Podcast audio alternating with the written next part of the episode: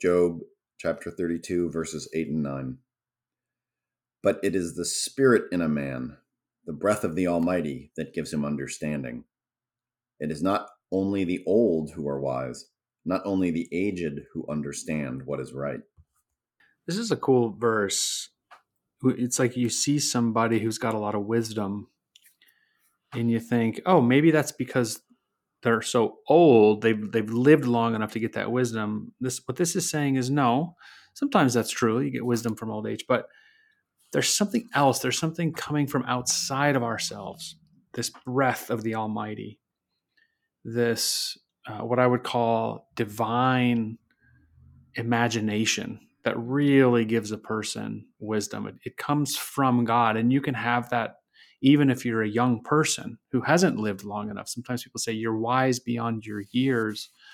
Well, that's usually a gift from God. It's this breath of the Almighty in a young person. I use that phrase, divine imagination.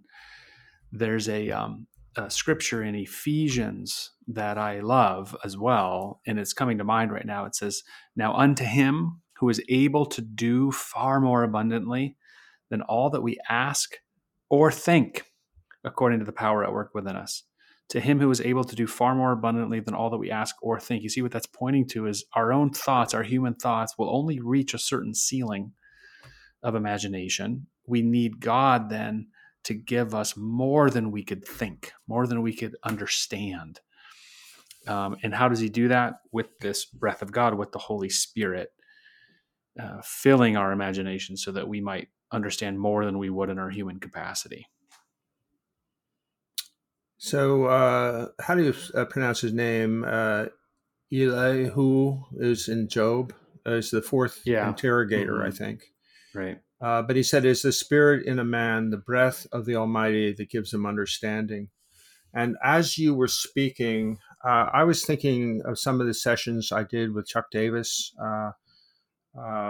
over the years, and something would happen in the conversation, usually coming from Chuck, where suddenly there was a power in what he was saying that really wasn't coming from him. And I always interpreted it as the Holy Spirit at work. I think I was right about that. But, you know, what is conversation really is the question here for us. Are we on our own? Is it coming just for us? Or do we have a helper who in... See, conversation is it ignites relationship.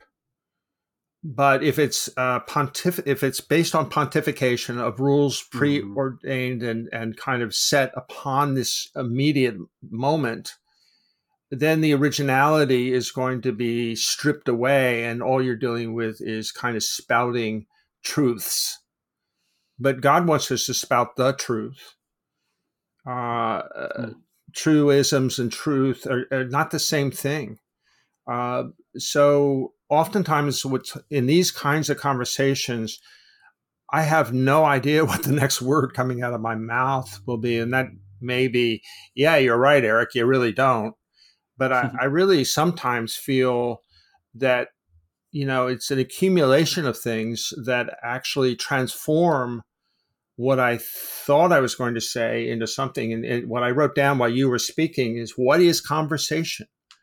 A conversation is a building of a relationship through words and gestures that become that elevate the passion behind the words. It's almost like the words become who you are in this process, especially when you discover something new coming out of the back and forth of a conversation, and that can be also true in prayer, because prayer is a conversation with God, and it can go both ways. So it's magical. Paul talks about this a lot in 1 Corinthians 2, about the language of the Holy Spirit, the language of the Holy Spirit. When you experience something extraordinary in your conversation that has something to do with things bigger than just yourself, Look to the Holy presence of the Holy Spirit within you, because it's there. I think that's what it is. I totally agree. And we often use that word anointing when we're talking about preaching, like, Lord, please anoint the preacher. But to your point earlier and your point right now, I think anointing can happen in conversation. Sometimes I sense that too. I'll be in a conversation and something kind of just takes over the room almost. Not in a creepy way at all, but this peace settles and these ideas or words are coming out of my mouth or the person I'm talking to's mouth. And it's like, it has that sort of almost like a ringing of a bell in the room.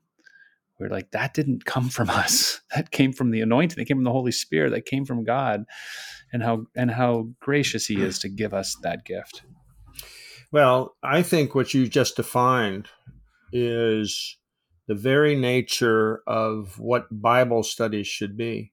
Mm-hmm. And I think the best example of that I know of is Nicky Gumbel in Alpha, because really he's the only speaker for a piece of it, but then he asks us to be speakers as well.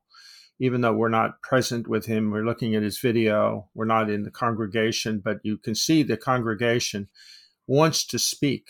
I mean, they're learning things that they've never heard before. And Nicky is such a wonderful conversationalist, a storyteller, and a lover of Jesus Christ. All of those combined in one thing then creates that magic, that kind of, from just a listening to a speaker to actually wanting to know more about what he's speaking about. Nicky Gumbel is the one who says that Alpha is designed to fail unless the Holy Spirit shows up. So that's furthering the same point.